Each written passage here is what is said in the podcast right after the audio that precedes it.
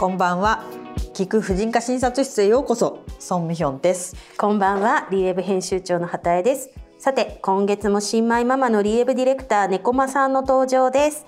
1月に仕事復帰していただいた猫間さんなんですけれどもフリーのディレクターさんとはいえ待ってましたとばかりにあの彼女しかできない仕事をお願いしていていやでもそれどんどんこなしてくださってるんですけれどもどうやって4ヶ月の乳児を抱えて仕事しているんだろうってちょっとウェブチームみんなで感謝しつつも不思議がってる状態なんですよね。すごい、うん、仕事復帰から1ヶ月半経ちましてまさにあの畑井さんにもおっしゃっていただいたの子供を見ながら仕事を始めたので結構本当にあのリアルな話をすると会議中に「あうんちした」みたいな感じで おむつ変えなきゃみたいなことが本当に実際に起きるのでなんかあの本当にリエムチームの皆さんに助けられながらそれはできませんみたいな感じであの自分が今できることの範疇でこうあの自分のペースでやらせてもらってて本当に感謝って感じです。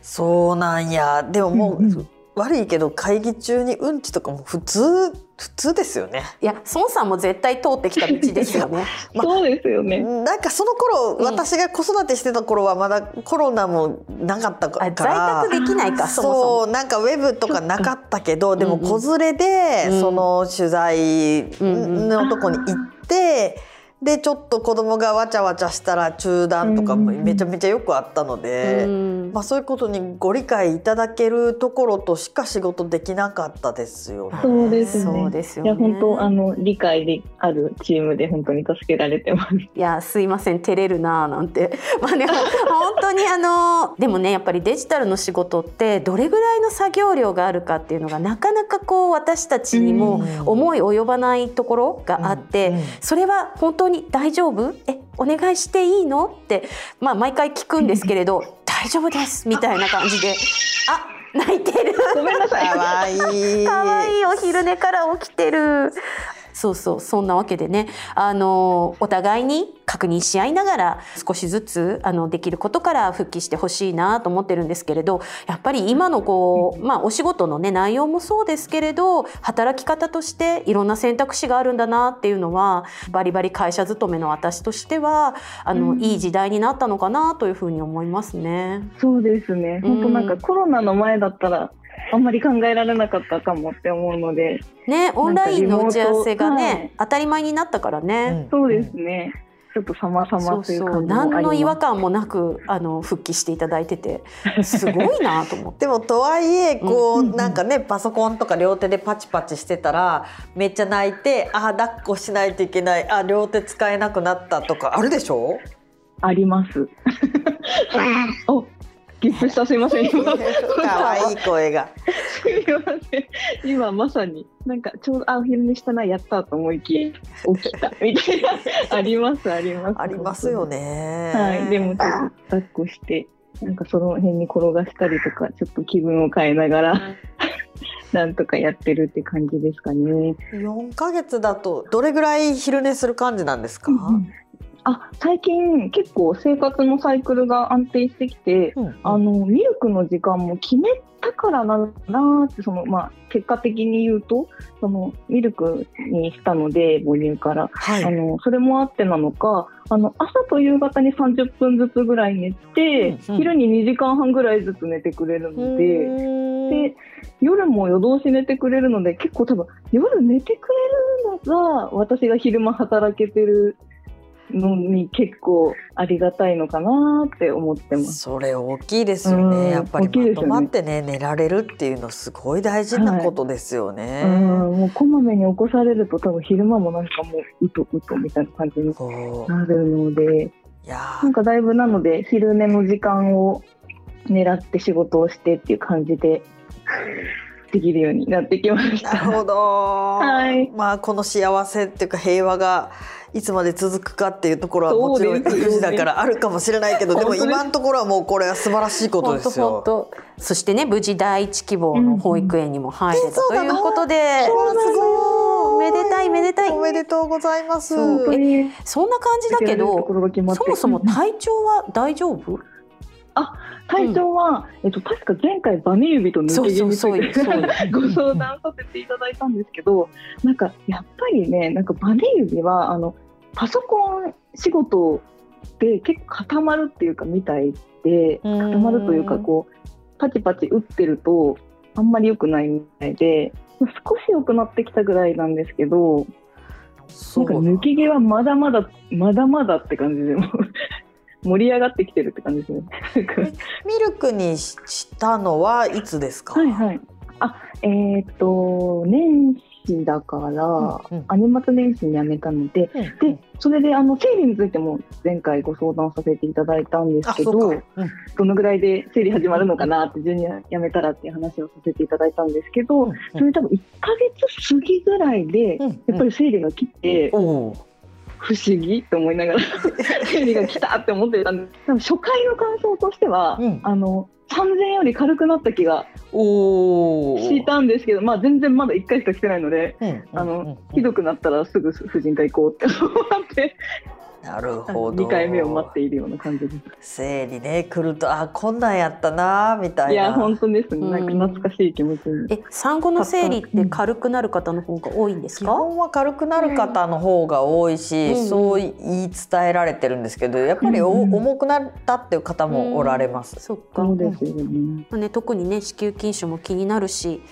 そうなんですよ。本当。ウォッチですね。あと私的には本当に2時間半寝てくれる赤ちゃん、うん、何天使？って思うんですけれど、まあ、私もねあのそれでお仕事していただけてるからすごい感謝なんですけれどもでもなんかちょっと気になることがあるんでしょ？猫まちゃん。あそうなんですよ、うん、なんか自分が妊娠した時になんか結構親になんかあんたは本当に寝ない子だったからみたいな、うんうん、って言われたりしててでなんか友達ともなんか自分って寝る子だったのかなとかなんかじなんか子供が寝るかなとかなんかそういう話をなんかするようになって、うんうん、で友達があの本当によく寝てくれてあんたは手がかからない子だったって言われたって話を聞いて、うん、なんかその友達はなんかそれを言われるためにすごいちょっと寂しい気持ちになってたって言うんですよ。そうなんや。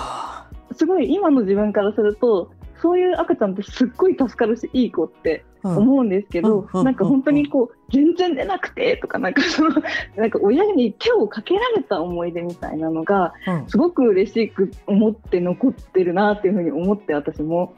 なのでなんか手がかからない子かかる子みたいなのって結構よくみんなで話になる から本当なんかああなるほどそういう考え方もあるんだってすごい思った出来事だったんですよね。なるほど。それでいくとうちの子0歳1歳の頃はよく寝て、まあ、こうねおっぱいも飲むしミルクも飲むし、なんか別にすごい育てやすかったんですよ。ところがイヤイヤ期以降もうそっから10年ぐらい もう意味わからん。なんで私だけこんな苦労するんやろみたいな。正直他の人見ていいな普通の子が授かってて。いやまあうちの子は、まあ、普通にたなんだろうまあ手がかかるんですよ。うん、なんかね、私はそれってこうよく赤ちゃんの勘が強いとか言うじゃないですか。で、うちは寝もしなかったし手がかかりすぎてもうすぐ感触を起こす子供が2人いたのねあの2人ともそうだったのでだからもう孫さんの娘さんもお子さんもあの寝ない子だったんだと思ってたらそういうなんか寝る子寝ない子ってその孫さんの経験上というかたくさん赤ちゃん見てらして、なんかどう違うんですか？えー、わかんないけど、なんかやっぱり発達段階まあね何歳でっていうポイントで、うん、例えば寝るから感触がないとかいうことでもないだろうし。なさそうですよね。そう。私もなんかそうだな。離乳食以降はやっぱり好き嫌いが増えて、うんうん、なんか作ったもの食べてくれなかったりとかがすごい辛い。で離乳食です なんかもうその作ったものは食べてくれへんくせにお菓子ばっかり食べられたりとかいろいろ辛かったけどでもやっぱり寝ない子が一番しんどいとは思いますね。そうそうね、よくね読者の話を聞いても寝ない子と食べない子どっちが辛いか論争みたいのってあるんだよね。なるほど。いやまあ寝るだけいいかなと。うん。なんか自分の精神もすり減ってきますよね。なんか最初の頃は本当にあもういつまで続くんだろうって思ってたので、本当に。なのでうん。なんか今この時に手がかかるかどうかってはい。まあうん。私最初の子産んで11年以上経っていやそこじゃない感がすごい。そこだけじゃない感がすごいから、まあ今の時点では猫間さんのお子さんはすごいなんか手がかからないかもしれないけどこれから どれぐらい手がかかるかそうですよねわかんないし、うんなんかかけたくてかけてる人とかも中にはいるし。うんうんまあうんうんなんかそれと愛なんだろうねうん親にとっての存在感の大きさとかまたちょっと違うかもしれないですね。そうねだから猫間ちゃんが言う気持ちもすごい分かって、あなたは手がかかる子だったってことは余計になんか愛情を注がれてあっていうか注目を浴びて育ってきたんじゃないかみたいのもあるんだけど まあ経験から言わせていただくと 寝るに越したことはないしいい子であるに越したことはない。そうそうですね。そしてこれからどうなるかもありがわからないそうそうそうなのよ。なので今の状況を楽しんでもらってありがたがってもらった方がいいよね。そうもそう可愛がりましょそうだそうだ。はいうチュッチュしましょうあでもなんかあんまり寝るから気になることがあると。そうなんですよ。あのすっごいやっぱ昼寝中って静かに寝てるので。うんうんうんあの突然死症候群？乳幼児突然死症候群ってやつがだんだん心配になってきてなんかこう最初の頃はうん全然こう、なんか細切れで寝るじゃないですか、うんうんだからもうあの目もそんなに離さないしっていう感じでベビーモニターとか買ってなくって、うんうん。でなんですけど今結構昼寝中にこうちゃちゃっと仕事しちゃおうとか思ってるので、なんかベビーモニターとか買った方がいいのかなどうなんだろうっていうふうにちょっと心配なんですよね。もちろんあるに越したことはないんでしょうけどね。私もよく寝る子だったけど、まあ、うつ伏せ寝とかにさせずに、まあ、時々見てれば、なしでいけちゃったけど、ああ、うん。そっかそっか。まあそうですよね。うんうんまあでもあると2ヶ安心月とかなので、うんそうなんですよね。こう気をつけた方がいいことってその乳幼児突然死症候まあ、群であり一応さますか？の？そのなんかね、まあないと思うけど最近なんかね子供のいる部屋でタバコ吸ったりとか喫煙は良くないって言いますよね。であとはやっぱうつ伏せ寝に注意とか。うんうんうんでなんかよく論争になるので、はいなんか母乳の方が少ないとかはい。言ったりするんですよ。